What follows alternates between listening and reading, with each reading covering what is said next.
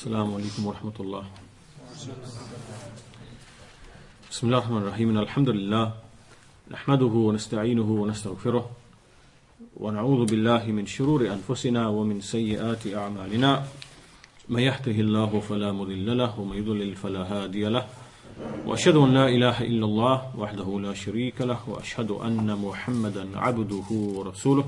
أما بعد فإن أحسن الكلام كلام الله. وخير الهدى هدى محمد صلى الله عليه وسلم وإن شر الأمور محدثاتها وكل محدثة بدعة وكل بدعة ضلالة وكل ضلالة في النار In our previous lesson, we looked at two uh, major incidents in the seerah of the Messenger sallallahu alaihi wasallam, and the first of them was the Battle of Mu'tah, and this was a battle against the, the Roman Empire, the Byzantines, and this was in the eighth year of Hijrah, and in that incident we mentioned that there was a very small number of Muslims, maybe 20 or 30,000, or in fact, sorry, 3,000, uh, against a very large army of the Romans, which was around 150 to 200,000. And no one really came out uh, victorious in that battle, but the battle was nevertheless a victory in another sense, in, a sense that the reputation of the Muslims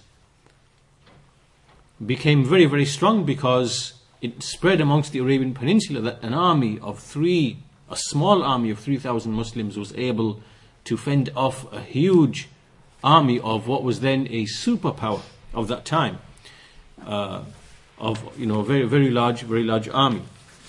So that was the first incident that we looked at, and the second, which was the conquest of Mecca, one of the greatest incidents uh, in the seerah of the Messenger sallallahu. Uh, in the conquest of Mecca, he entered into Mecca victorious, and the mushrikun were uh, in awe. Uh, and we highlighted the mercy and the compassion of the Messenger of Allah in that he didn't, you know, he didn't uh, seek revenge in the sense that, you know, uh, even though he could have, but he said to them what he basically said to them that you basically you are free to go. You are basically free to go. And there was only a very small number, maybe four or five individuals who were the most stubborn, arrogant, hateful, uh, mischief causing individuals who were killed out of justice, pure justice, nothing else. But as for everybody else, they were allowed to allowed to go and they were they were let off. And so the conquest of Mecca was again a huge incident in the uh, Sirah, and that again allowed um, many, many more people to come and to enter into Islam. And so this brings us to today's lesson, in which we will, inshallah discuss another two major incidents. And again, these are two battles of the Messenger, and the first one is the Battle of Hunain. The Battle of Hunain. Now, in this battle, as we said, uh, that prior, prior to this situation, the majority of the Arabs had been basically subdued and conquered. But there were some nobles from certain tribes, from the tribe of Qais and uh, Hawazin and Thaqif and them, and they gathered together and they had a shura, they had a discussion amongst themselves, and they said, and this is because they heard of the con- conquest of Mecca, that Mecca had been conquered by Muhammad and his army. So they gathered together and they had a discussion. They decided to consult with each other on what to do. Because they knew that if Muhammad Wasallam had, had conquered Mecca, had conquered the Quraysh, and had basically taken over the city, it meant that anyone who was left would be next. They feared that they would be next. So these tribes, Thaqif, Hawazin, and other than them, they gathered together and they said basically there's nothing stopping this man now. He has taken over Mecca and we are going to be next. So let us attack him before he comes and he attacks, he attacks us. So they gathered together, they discussed their affair, and they decided to engage in war. So they decided to engage in war first, and they chose a particular man called Malik bin Auf al-Nasri as their leader. So he gathered together all of the uh, people, and when he gathered all of the individual people, he also made sure that every single soldier, that his family, his, the, women of his household, likewise any wealth that they had, and likewise any um, slaves that they might have had as well, because in those days it was customary to have uh, slaves. So the whole estate of an individual, he made them come out in the battle. And there was a reason for this. And uh, the reason for this, obviously, was that if a man is engaged in a war and be on, on the front side is his army, and behind him in his family, he's going to fight. Well, this was the understanding of, of this of this of the leader Malik that this man is going to fight on behalf of his of his family. He's going to be more his fighter because he knows now that a lot more is at stake now. So one of them, there was one individual amongst them called Darid bin Asima, and he, when he heard the voices of children and all of you know, the women and you know animals and everything else coming with the soldiers to fight, he went to this Malik and he said, what, what is the, basically he remonstrated and said, what is the point in this? Now what is the point in this? So he basically said, if you, if you bring all of a man's possessions, his wealth, his family, his women, his children, then what's going to happen is, if they lose, if we lose, then you've just given up all of this as booty to the to the victor. And if they're going to fight, they'll fight, and if they're victorious, they'll come back to, the, to, to, to, their possessions. And if they're defeated, then we will lose all all, all the possessions. So what is the point in this? But Malik did not listen he didn't didn't listen to this, and he insisted that you know all of these uh, possessions and wealth and family come with every soldier. So anyway, they made their way to a valley, and this was the valley of Hunain, hence the battle of Hunain. And what they did was that there were they, they, he made the, the soldiers to hide themselves in certain places within the valley to anticipate the Muslims coming. Now, the Messenger of Allah he learned about these uh, movements, these actions, and uh, he came out with a, with a gathering of people uh, from Mecca on the, this was the uh, seventh day of the month of Shawwal in the eighth year of Hijrah. And he had with him uh, 12,000 fighters. Now this was a huge number compared to before. So remember the previous battle, there were 3,000 fighters. Now there are 12,000 fighters. And uh, in the process, they also hired a certain number of shields from Safwan bin Umayyah. And when he left, he put uh, one of the companions in charge, Itab bin Usaid. So they made their way to Hunain. And on the way to Hunain, uh, there was the famous incident which occurred and this was the incident in which the Sahaba they passed by a certain tree. And this tree was known as That Anwat. That Anwat. And there used to be a custom amongst the Arabs that whenever they would engage in a battle or before engaging in a battle, they would take their weapons, they would take their swords, and they would hang them on this tree, seeking blessings because they believed wrongly that the tree would give some sort of blessing to the weapon and that weapon therefore would become more effective and would give them barakah. And so as the companions walked by and they passed by by the tree and th- these companions were new to Islam.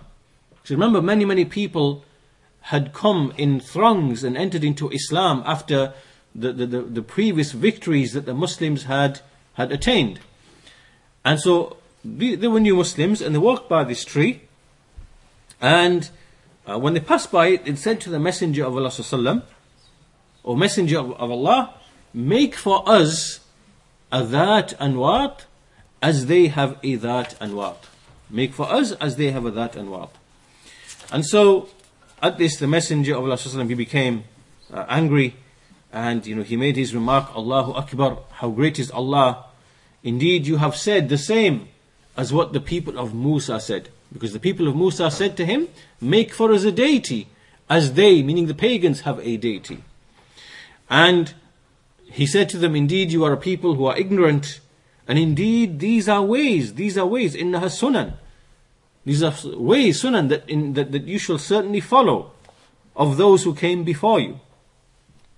And so in this incident, the scholars, this is obviously a very important incident because it is mentioned in the books of Tawheed.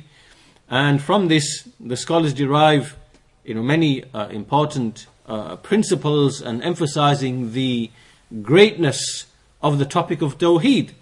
And one of the things that they point out from this incident is the fact, uh, is, is basically a refutation of the groups which are present, which have been present in, in the 20th century, like the uh, Muslim Brotherhood and all of the similar, the, the offshoots of this group. And so they point out from this incident is that you have to look at the fact that these companions are on the way to battle. They're on the way to battle.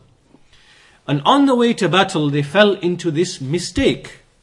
And this mistake is a mistake which entails shirk even though they were ignorant. And so at this, the Messenger of Allah became very angry and he reprimanded them and he he likened their action to the action of Bani Israel. And so the scholars say that this is a refutation of those groups who are present today. And they say that look at the weakness of the Muslims and look at how they are being attacked. and Look at how their lands are being taken from them. Look at how they are being killed. And look at how they are being oppressed. And look at how they are, and, and, and so on and so on and so on and so forth. And so therefore, we shouldn't speak about things that cause difference. We shouldn't speak about things that cause controversy. We shouldn't speak about things that split the ranks.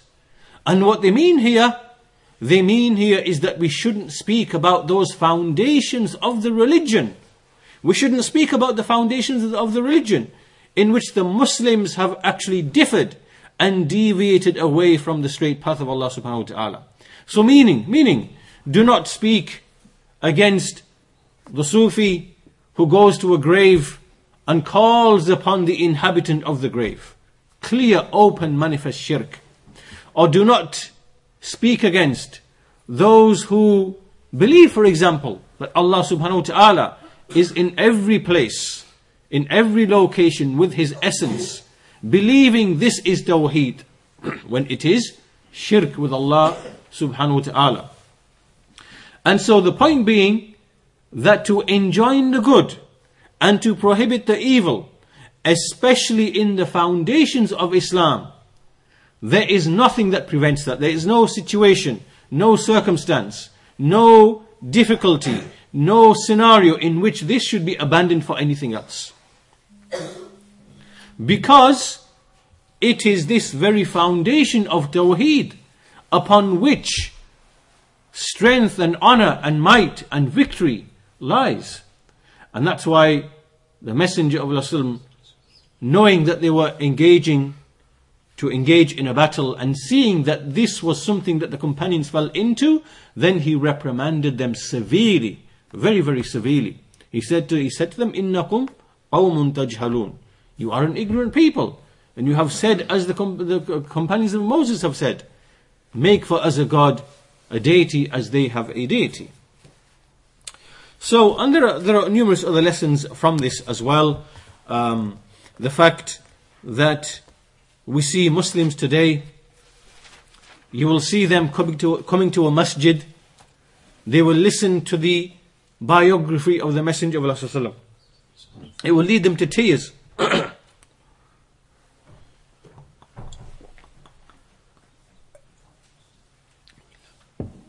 they will read the seerah or they'll hear the seerah.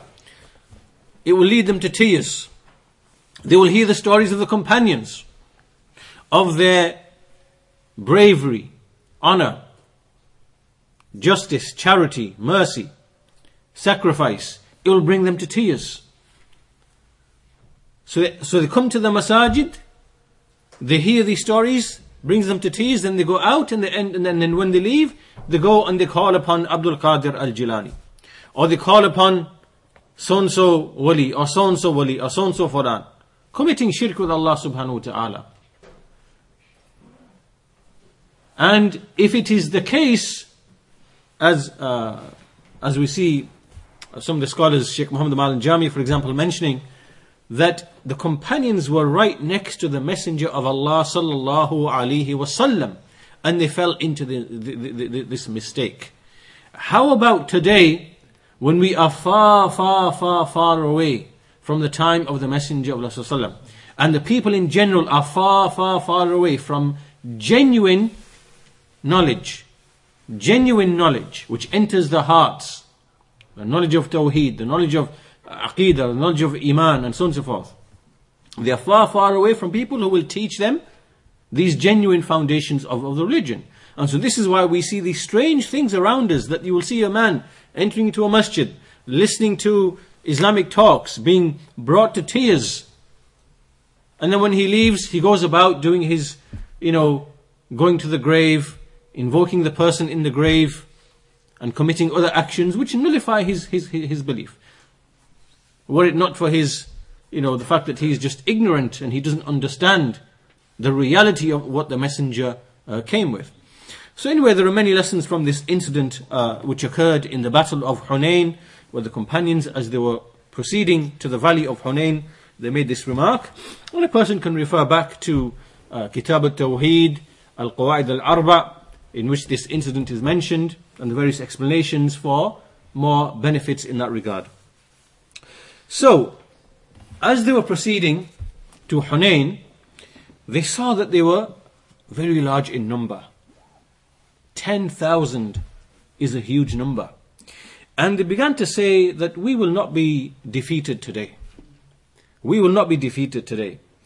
And this, when it came to the Messenger of Allah, it, you know, this, this became hard upon the Messenger of Allah. And anyway, as the day passed, um, later in the day, a rider came and informed them that the Hawazin, the tribe of Hawazin, they have come and they've brought all of their uh, possessions, their belongings, their animals, their livestock. And so the Messenger of Allah, he became happy because he, he said that this will be our booty tomorrow, inshallah. And so here, this you see, this was like a, a, a mistake uh, uh, in a tactic of war that was made by the by the mushrikun, you know, by this man called Malik, their leader, by in in a way, um, how can you put it? It's you know putting pressure on the soldiers to fight, knowing that their families are directly behind them. You know, it's a, it's a, it's a type of oppression really. And so it was a mistake that they made, and the Messenger knew that Allah would ultimately give them victory, and that's why he said that all of this will be in our possession tomorrow, inshallah ta'ala.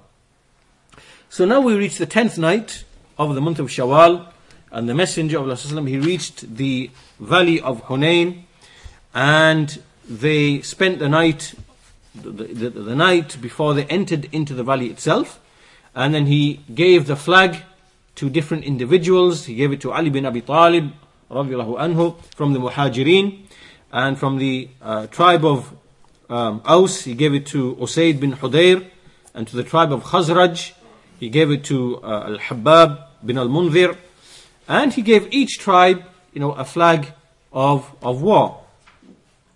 Then he himself put on uh, some armor and some shields, and then they proceeded to descend into the valley. Now, if you remember, we said that the mushrikun had already entered the valley and they'd, you know, made strategic positions where they hid themselves waiting for the Muslims to descend. So as the Muslims came, they, the, the mushrikun showered them with arrows, pelted them with arrows, and as if they were like, you know, um, thousands of mosquitoes just pelting and coming down like this. And this harmed the army a lot, it created a lot of damage, and it took them by surprise. And most of the people from the Muslims were exposed to this shower of arrows. And um, it kind of was basically a, a, a, defeat.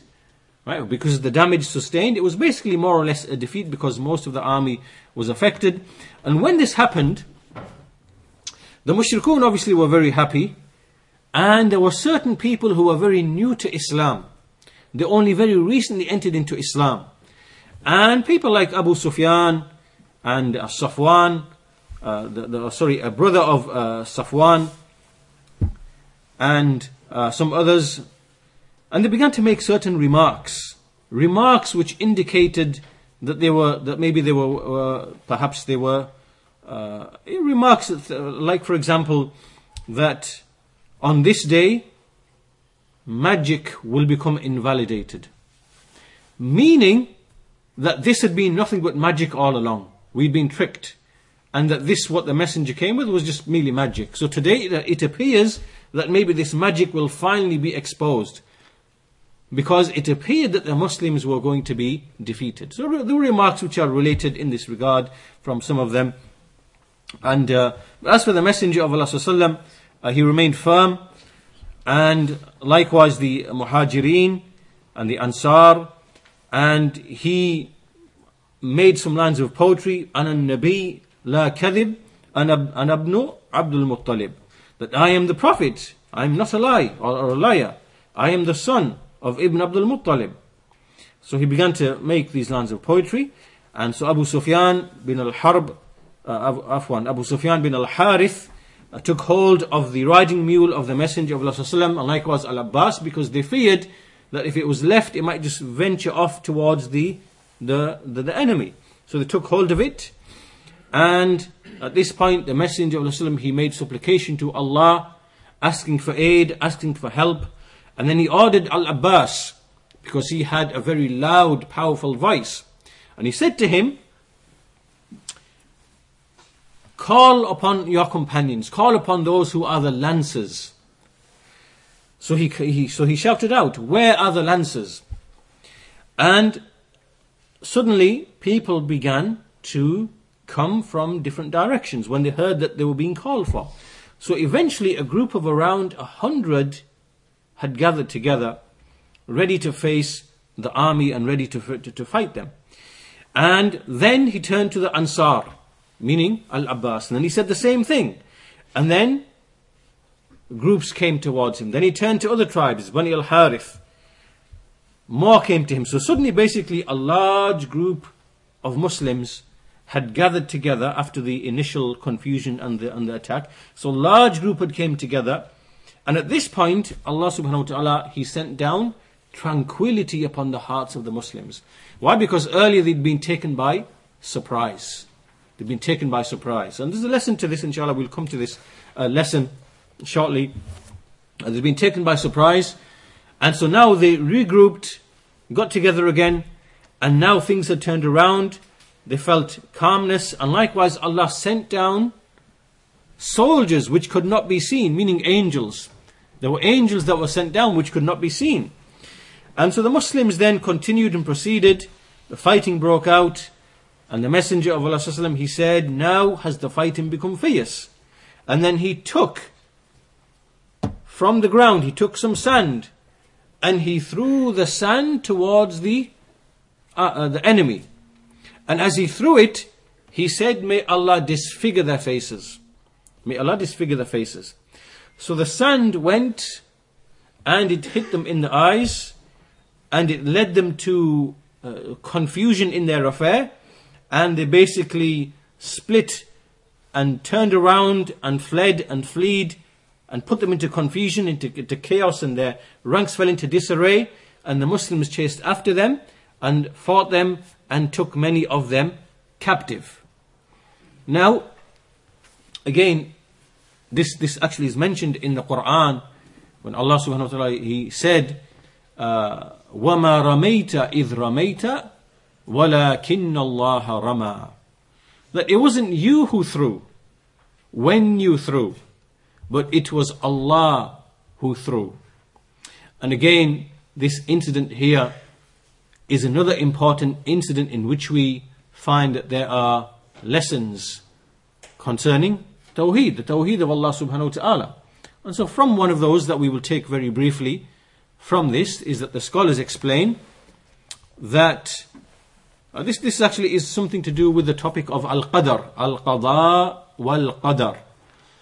And we as Muslims who follow the belief of Ahlul Sunnati wal Jama'ah, the Salaf al Salih, the righteous Salaf, is that we believe that Allah subhanahu wa ta'ala, He created man and He created all things and He put certain inherent qualities, He put qualities in things. And He gave man abilities and He gave things qualities. Like, for example, man is able to speak, he's able to think, he's able to reflect, he's able to choose, he's able to do things because he has limbs, he has hands, he has arms, he has, you know, feet, he has legs, he, all these faculties he's able to do things with these powers that Allah has given him. Likewise, we see that when we look at substances and things, Allah has put qualities within things. Take, for example, this water. This water, when a person drinks water, it quenches his thirst. It removes his thirst. This is a quality Allah has given to water. And likewise, every other thing, the fact that fire consumes things and burns things and heats things, and likewise, if we were to take every single thing, every substance, everything, we will find that it has certain qualities and properties and things that we can, um, you know, define and, and study. Now, the issue here is that everything in the creation of Allah, it takes place by way of the asbab, by way of means, by way of causes and effects.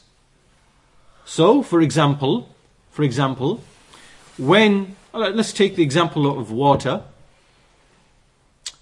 If a person was thirsty and he drank water,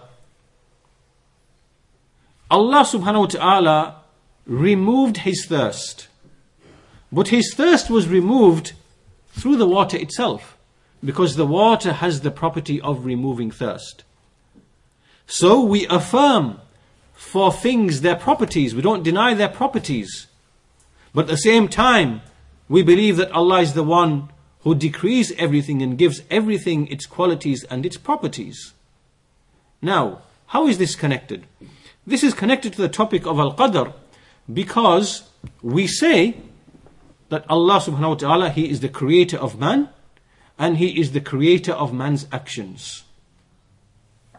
Why? Because Allah created man, He gave him hearing, He gave him seeing, He gave him the ability to think, to reflect, to decide, to choose. He gave them the, the ability to act. So all of these things, Allah is the one who granted all of this to every single being. So therefore, when a being does something, does anything, whether it is good or bad, whether he does something righteous or sinful, Allah is the creator of his actions. Allah created his actions, good or evil. Allah is the one who decreed his actions, good or evil. But it is man who does the actions. So when a man prays, he is the one who prayed. But Allah created his action of praying. When a man commits a sin, he steals, for example, he fornicates, for example, commits zina, for example, or he gambles or whatever else, drinks intoxicants. He is the one who did the action. He is the fa'il. He is the doer of the action.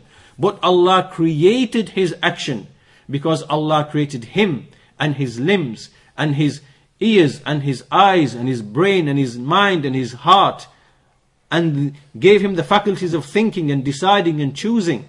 So Allah really, Allah is the one who created his action.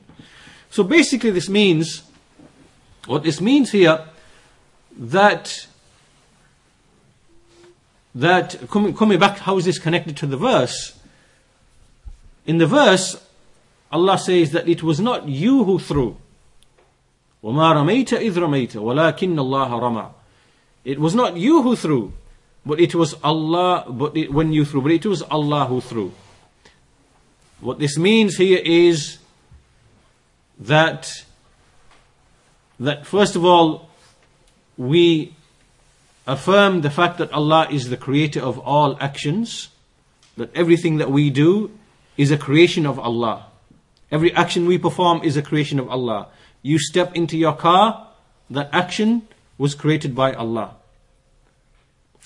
You, you know, take, uh, you, you drink water, that action was created by Allah. You make dua, that action is created by Allah. You take a step forward, that action is created by Allah. Everything anybody does is created by Allah subhanahu wa ta'ala. Every action.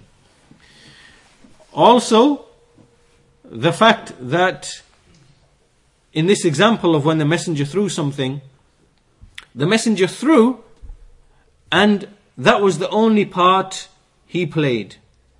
But as for the effect, as for the sand moving and going into the eyes of the enemy and confusing them, this was something that Allah subhanahu wa ta'ala, that He, that the effect that He made happen. Right? So, th- this is how the scholars explain the, the verse. They combine and they say that the, the messenger threw, but that throwing in and of itself, once the messenger threw, that the rest of it was outside of his control. Then Allah subhanahu wa ta'ala, by way of the asbab, the causes and the effects, because He is the creator of, of the wind and the creator of, you know, everything, through the means that Allah made that sand to go and enter into their eyes and cause confusion. So the effect of the throwing belonged to Allah subhanahu wa ta'ala. Allah completed the effect, but the messenger took the sabab, the, the cause and the means. So in this sense, the messenger threw, Yes, he did throw, throw, throw, and Allah, he threw in the sense that because of the effect that Allah brought about, Allah, he, you know, this is how Allah, he also threw as well. And so this is how the scholars bring these two things together.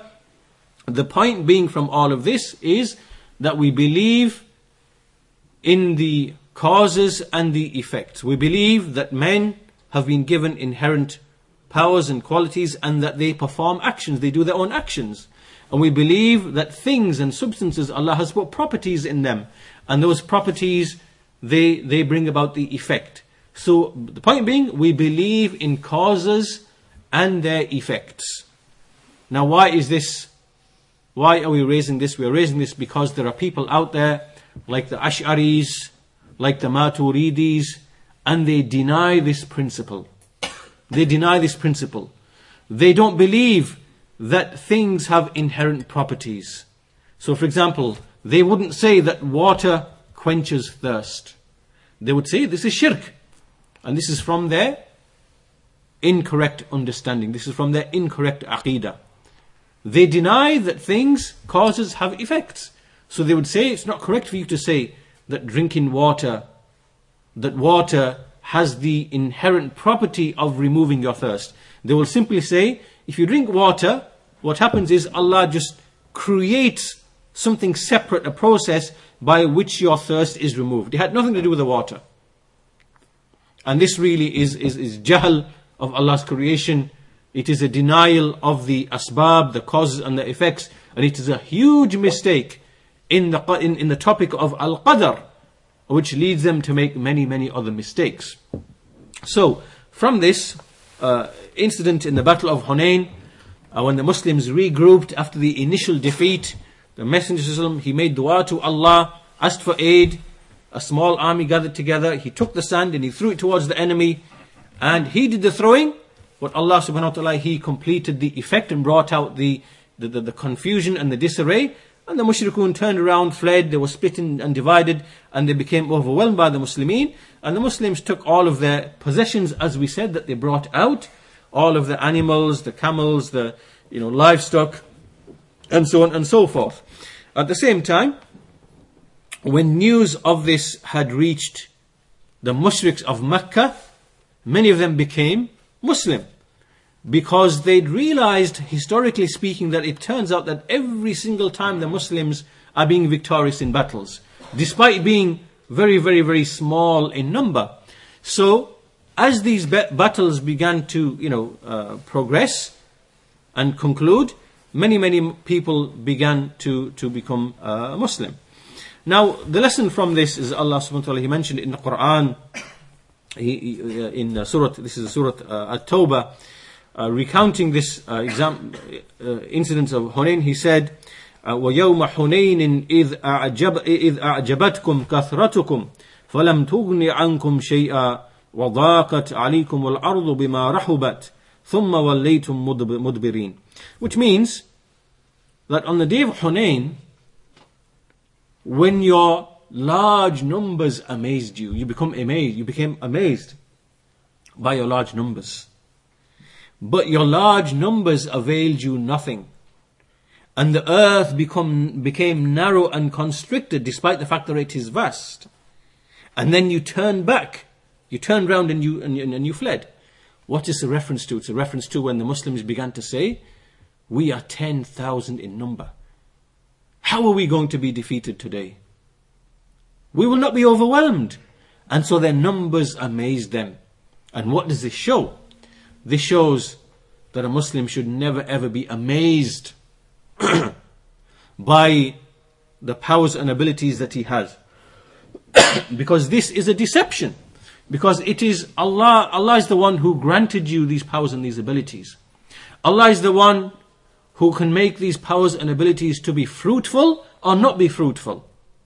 So to be amazed by what one possesses of large numbers, for example, or wealth, for example, or whatever it might be, a strong, powerful body, for example, this has got nothing. This is just one small cause from the sum of causes which are in Allah's hands. So if Allah wanted, He could give you victory by way of the other causes which are in His possession and control. And if He wanted, He could give you defeat. So, in this ayah we see on the day of Hunayn, when your numerousness, your large numbers amazed you, but they did not avail you of anything. And the earth become, became constricted upon you, despite the fact that it is vast. And then you turned away, then you fled and you turned away. ثم أنزل الله سكينته على رسوله وعلى المؤمنين وأنزل جنودا لم تروها وعذب الذين كفروا وذلك جزاء الكافرين then he said, then Allah, He sent down sakina, His tranquility upon you, upon His messenger, and upon the believers. And He sent soldiers which you did not see, meaning from the angels. and then He punished those who disbelieve. And this is the recompense of those who disbelieve. So we see that the things turned around. Allah subhanahu wa ta'ala from His mercy, He sent down his sakina, his tranquility.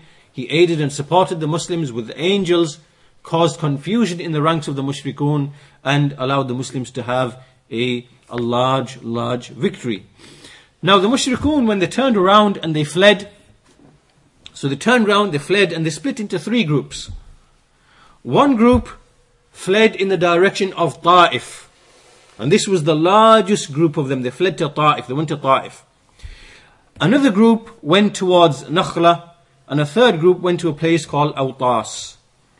So the Messenger of Allah, he wanted to pursue all of them in each direction. So he sent a group from his companions uh, to Awtas, uh, Abu Amir al-Ash'ari, and he's the uncle of Abu Musa al-Ash'ari radiallahu anhu, uh, anhuma. And so he sent them along with a group of Muslims to go and uh, take these uh, people. So they caught up with them and you know they they uh, dominated them and took whatever booty uh, th- that was in their possession.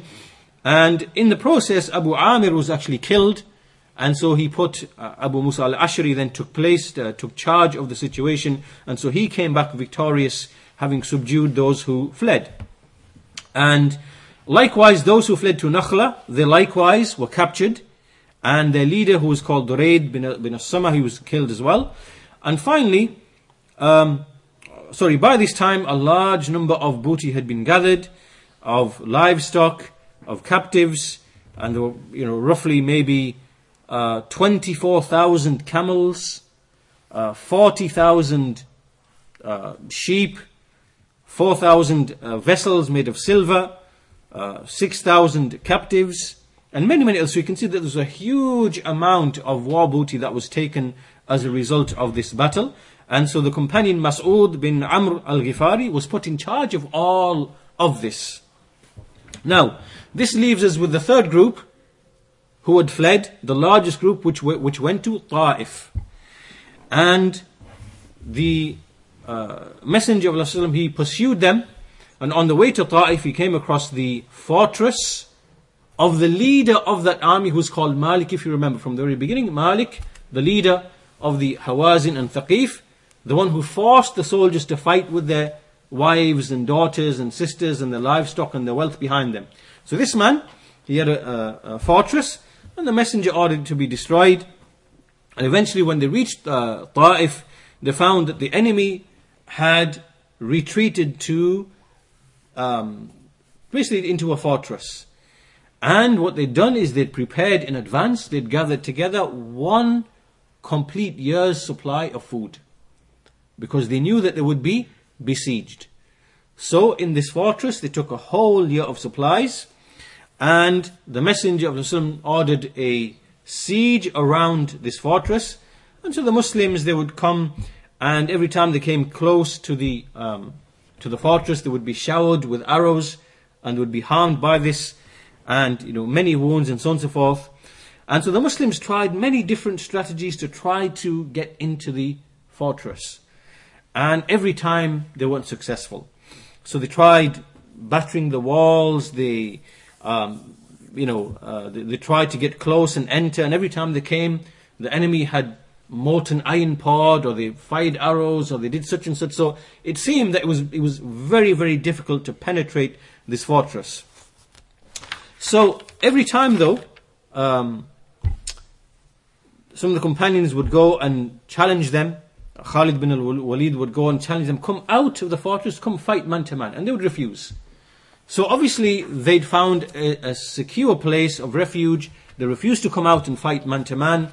And it seemed that every opportunity that the Muslims uh, tried to use to get into the fortress wasn't successful. And so the messenger went and he came and he made an announcement or he ordered someone to make an announcement that any servant who comes out of the fortress, that he will be free to go and he will not be harmed.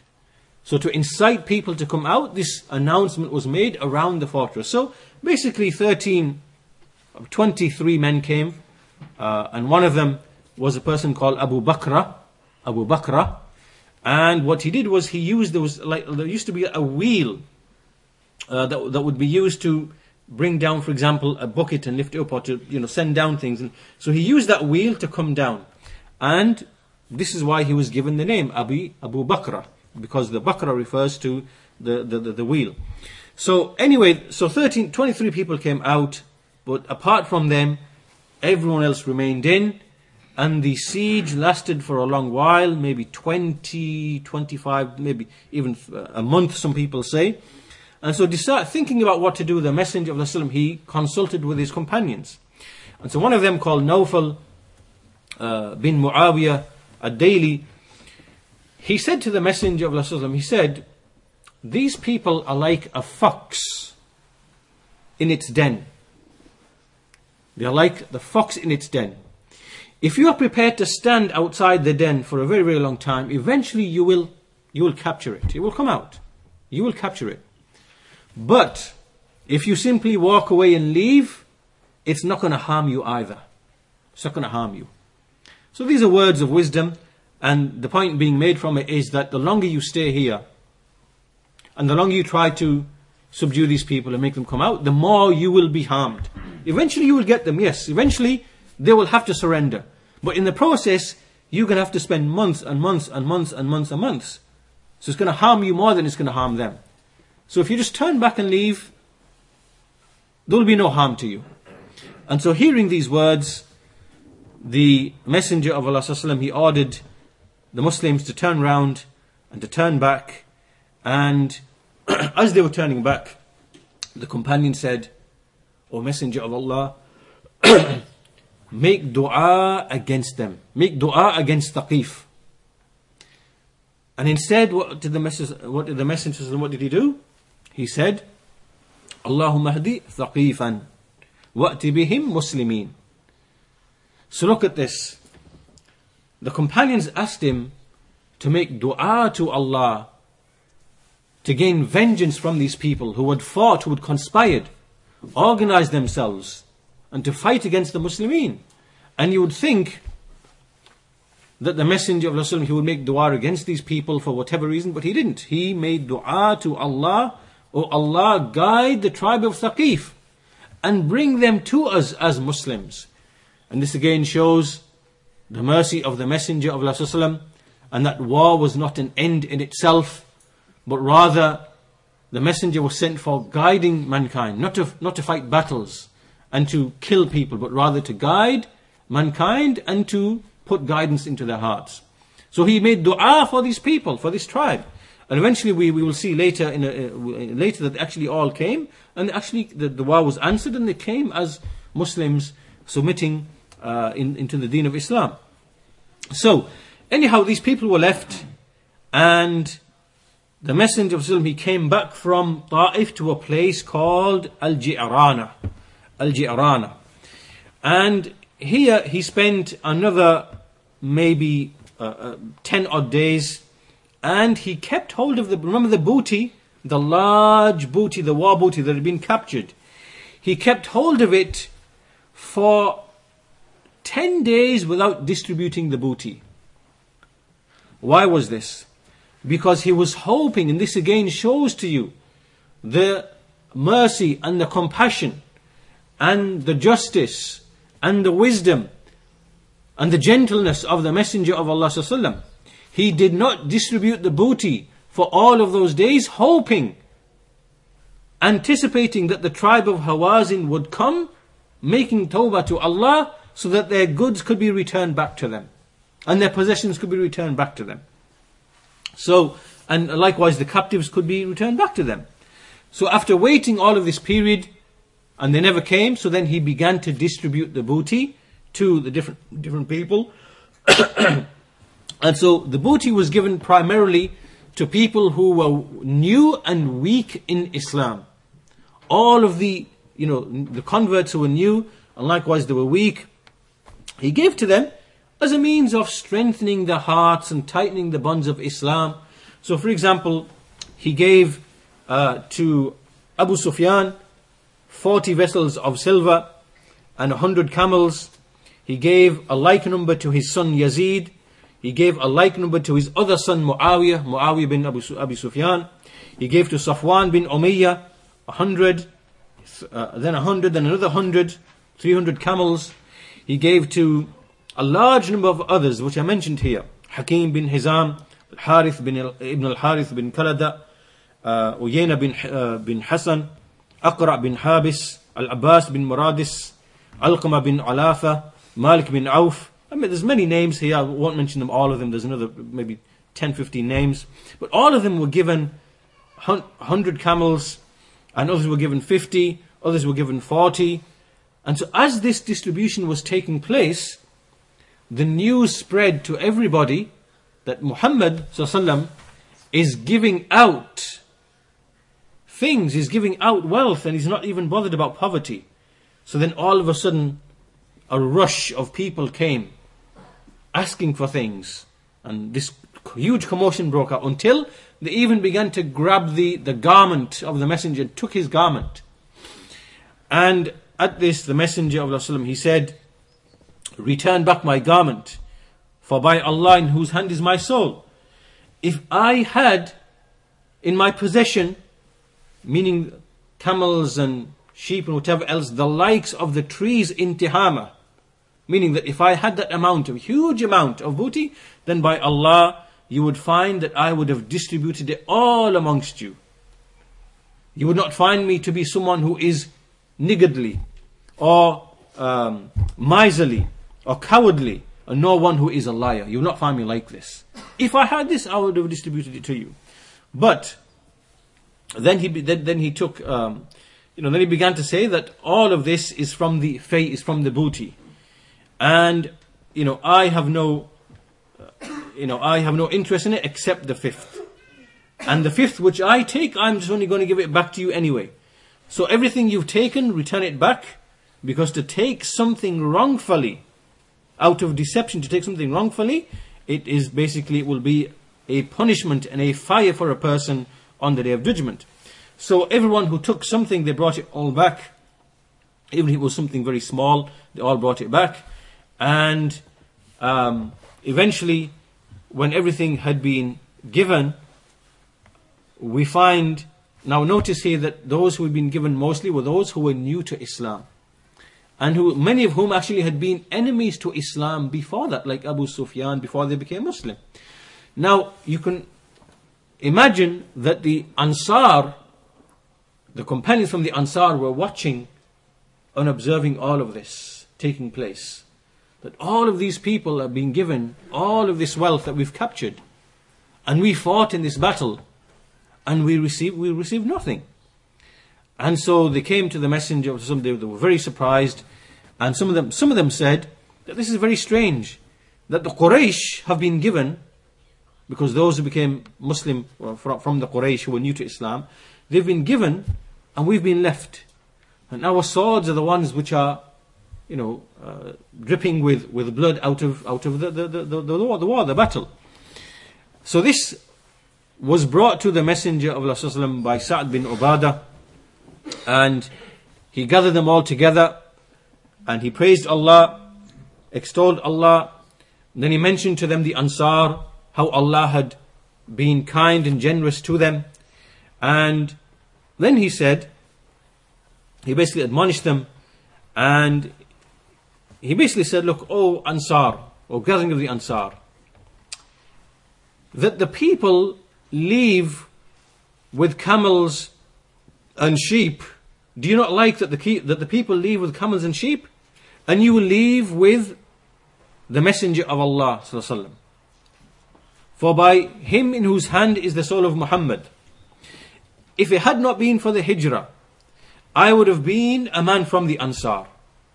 And if all of the people had went and travelled in each and every single valley, and the Ansar took this valley, then I would have took the valley of the Ansar. I would have taken it with them. O Allah, have mercy upon the Ansar, and have mercy upon the sons of the Ansar, and have mercy upon the grandsons of the Ansar.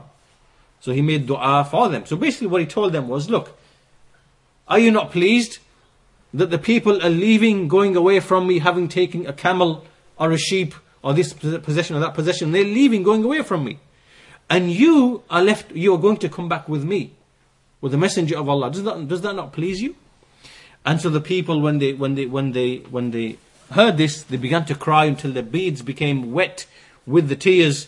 And they said, we are pleased with the messenger of Allah sallallahu alaihi wasallam. رضينا برسول الله صلى الله عليه وسلم قسما وحظا both in his division, we are pleased with everything. They're, they're submitted and they were pleased with everything. And then the Messenger of Allah, they turned and they went back and they uh, returned. So once again we see another lesson here from the Sahaba radiallahu anhum. We see that they were satisfied and content when the Messenger admonished them and told them of the realities that he's only doing this for those who are weak in Islam, those who are new to Islam and naturally they are weak in Islam.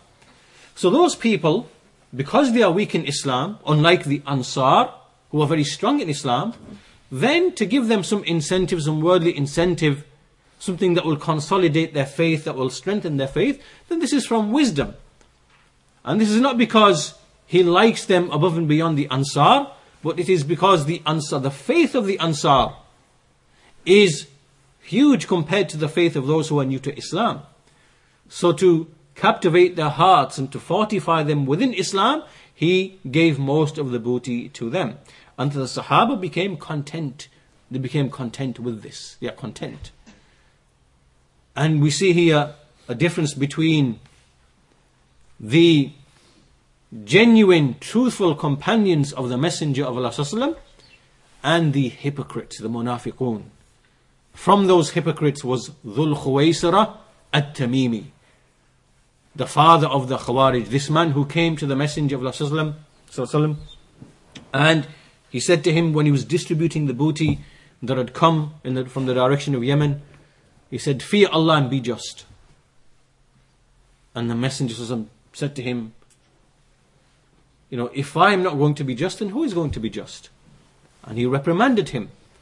And, you know, some words were exchanged, and some of the companions made some words, and the men walked away. The man walked away, and the Messenger said that from the offspring of this man will come a people, and they will recite the Quran, it will, it will not go beyond their throats. And this group, obviously, is the Khawarij. The Khawarij. And the greatest thing of the Khawarij, all the Khawarij, the greatest thing what made them come out is an issue of the world. It is to do with wealth.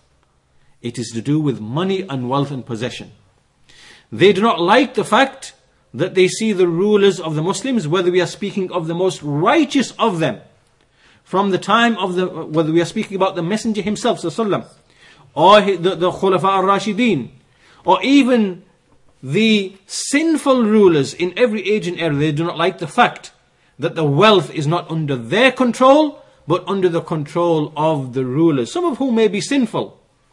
So they are motivated by an affair of the dunya, as mentioned by Ibn Kathir, that the Khawarij appeared on account of something of, to do with the world, matter of the world. And they are not content, but they make it appear as if they are the most righteous and most pious of people, and that they are coming to establish the hukm of Allah, and that they are coming to establish justice. And this is the, the great deception in these people, that really what they are motivated by are worldly considerations, but they cloak it in the religion.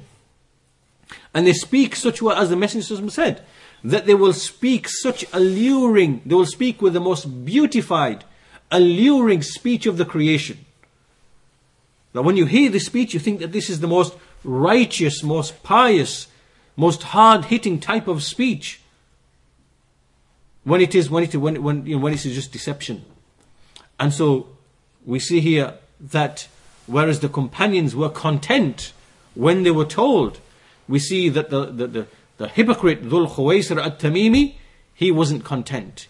He walked away. And as the messenger from this man will come the Khawarij, and the Khawarij, their story is, is long. But the point being here that uh, we see that the Sahaba, the Ansar, understood that wealth really means nothing. What matters is Iman, faith in Allah and His Messenger, loving His Messenger. What equals the love of, of the Messenger of Allah? Nothing. So, anyway, uh, coming back, the so remember, still there is the, the, the booty has now been distributed to the various people. And what happened is the Hawazin, eventually, the tribe of Hawazin, eventually they came uh, with their leader and uh, they eventually came and they eventually accepted Islam. And they came to the Messenger of Allah and they said, Indeed, they are our mothers, our sisters, our aunties who are amongst you, we want them back. Basically, the, the, the captives that had been taken, uh, they wanted them back. And so the Messenger of Allah, he said, Look, I have in my possession whatever you see, you are free to take it all. You can take the captives, you can take the wealth, whatever you want, you can take it all. And they said, Look, basically, we're not interested in, in the wealth, but we just want our women, we want our children. We're not speaking about any camel or any sheep, we just want our women or our children.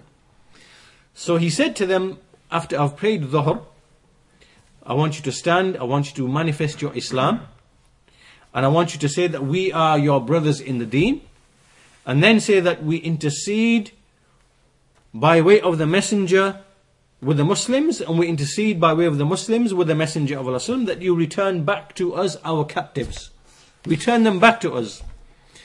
And so they did this as they were told by the messenger of Allah.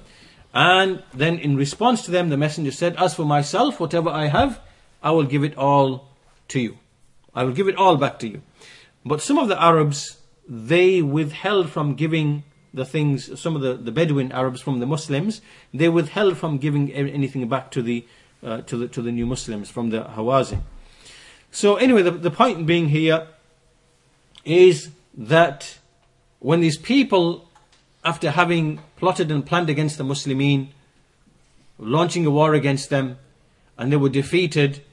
And the messenger still gave them a chance. He withheld from the booty for 10 days, hoping that they'd come back. And they never, then he distributed the booty in the way that he did. Then eventually these people turned up, and then they accepted Islam. The messenger gave back everything to them. And he also ordered the Muslims to give things back to them as well, which the majority of them did, apart from a very, very small uh, number. And eventually, they even gave the things back as well in, in any case. So, this now leads us to um, the Islam of Bani Tamim. And this now happened in the next year, which is Muharram of the ninth year of Hijrah. And in fact, before we go to that, the Messenger of Islam, when he, uh, before he left uh, this place, Ji'rana, he made Umrah from this place, and then he returned back to uh, Medina. And this now reached towards the end of, of the year. So coming back to uh, the Bani, Bani Tamim, in the first month of the ninth year of Hijrah, um, the Bani Tamim, they began, they weren't Muslims, they began to incite many of the tribes not to give the jizya, to withhold the jizya.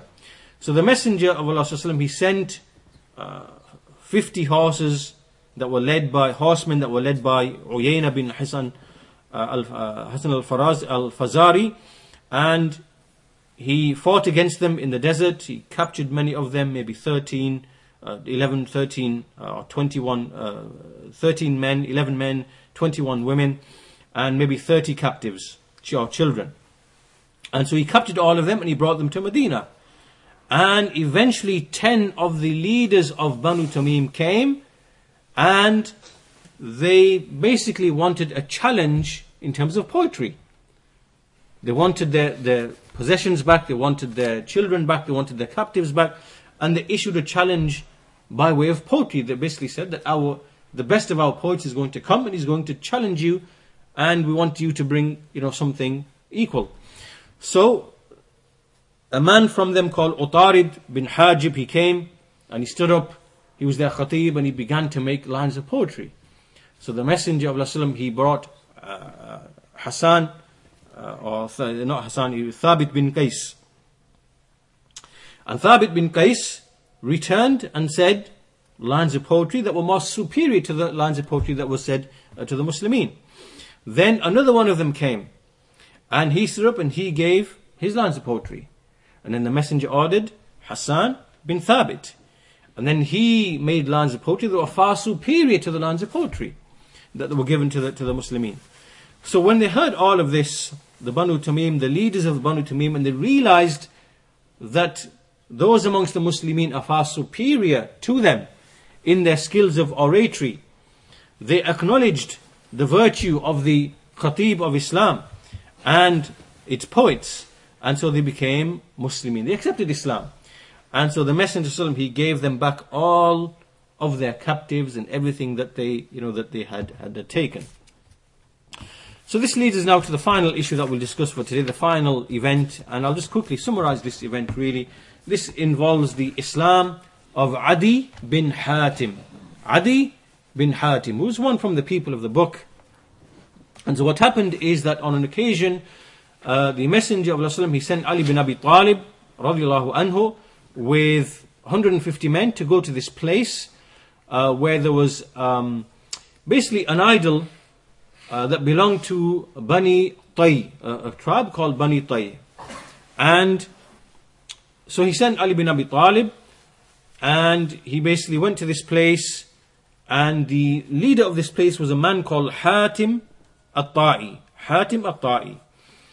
And um, basically they, they took over this place, they destroyed the idol, and there was a, a sister uh, of, of uh, Adi bin Hatim called Safana bint Hatim. Uh, she, in fact, she was the daughter of this man. And she fled, or she was taken captive when she came, she was brought to Medina, and she said to the Messenger of Allah that, leave me alone, I'm old. And she, you know, uh, pledged her, her case. And so the messenger allowed her to take a riding uh, camel and to make her way to Sham. So she went, and when she went to Sham, she had a brother who was in Sham, and this happened to be Adi bin Hatim. Adi bin Hatim. So when she came to Adi bin Hatim, she said to him, that this messenger, this prophet, has done with me a deed that had it been your father, he would never have done this deed. Meaning that the messenger allowed me to go free. And that's why I'm, I'm here with you. And this deed he has done, I don't think your father would have done this deed. So therefore, you should go to him, go to him, whether you like it or dislike it, go to him. And so, Adi bin Hatim, he made his way to the Messenger of Allah and he came not, you know, he didn't have any writing or some message from the Messenger or any guarantee of protection from the Messenger. He just came of his own accord. So he turned up and the Messenger spoke to him and he became a Muslim on the spot, there and then. And as he accepted Islam, some Bedouins or some people began to came uh, to come to the Messenger of Allah. One man came, he began to complain about poverty. Then another man came and he began to complain about the highway robbers. So, so these people came and you know they began to make all of these um, complaints. So Adi bin Abi Hatim is sitting there listening to all of this. And so the Messenger of Allah he said to Adi bin Hatim, he said, If you live for long, if you live for long, then you will see a woman riding from such and such a place, coming all the way and making tawaf around the Kaaba, and she will not fear anyone except but Allah. Meaning that there will be such safety in the land that this woman can travel from such a far distance on her riding beast and come all the way to the Kaaba, make tawaf and go all the way back. She will not fear anybody except except Allah Azza wa Jal. And if you live for long, you will witness the treasures of uh, Kisra, the, the, the, the, the Khosros of, of Persia. You will, you will find those treasures being opened up, meaning that the Muslims will conquer the, the Persians, the Khosra of Persia.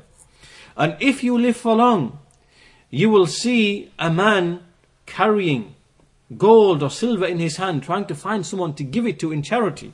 And you will not find anyone who will accept it. Why? Because wealth will become so widespread that no one will really be in need, no one will be in poverty. And so he mentioned these three things to Adi bin Hatim. Now Adi bin Hatim, he indeed lived for long and he saw these three things basically basically happen uh, and take place. So from all of these events, from what we've discussed today, we can see that there were a number of major events that took place. Um, uh, in the Battle of Hunain. And as for these incidents that we're mentioning here of Bani Tamim and this, this uh, idol of Bani Tai, uh, these were just small incidents that were taking place because the the, the, the, the, war in general between the Muslims and the Mushrikun had pretty much come to an end. And these were just like small little incidents that were taking place. But in general, the Muslims had dominated all of the wars, had been victorious in all of the wars and um, there wasn't much controversy anymore between the Muslims and the Mushrikeen in terms of battles and plotting. They were just small incidents.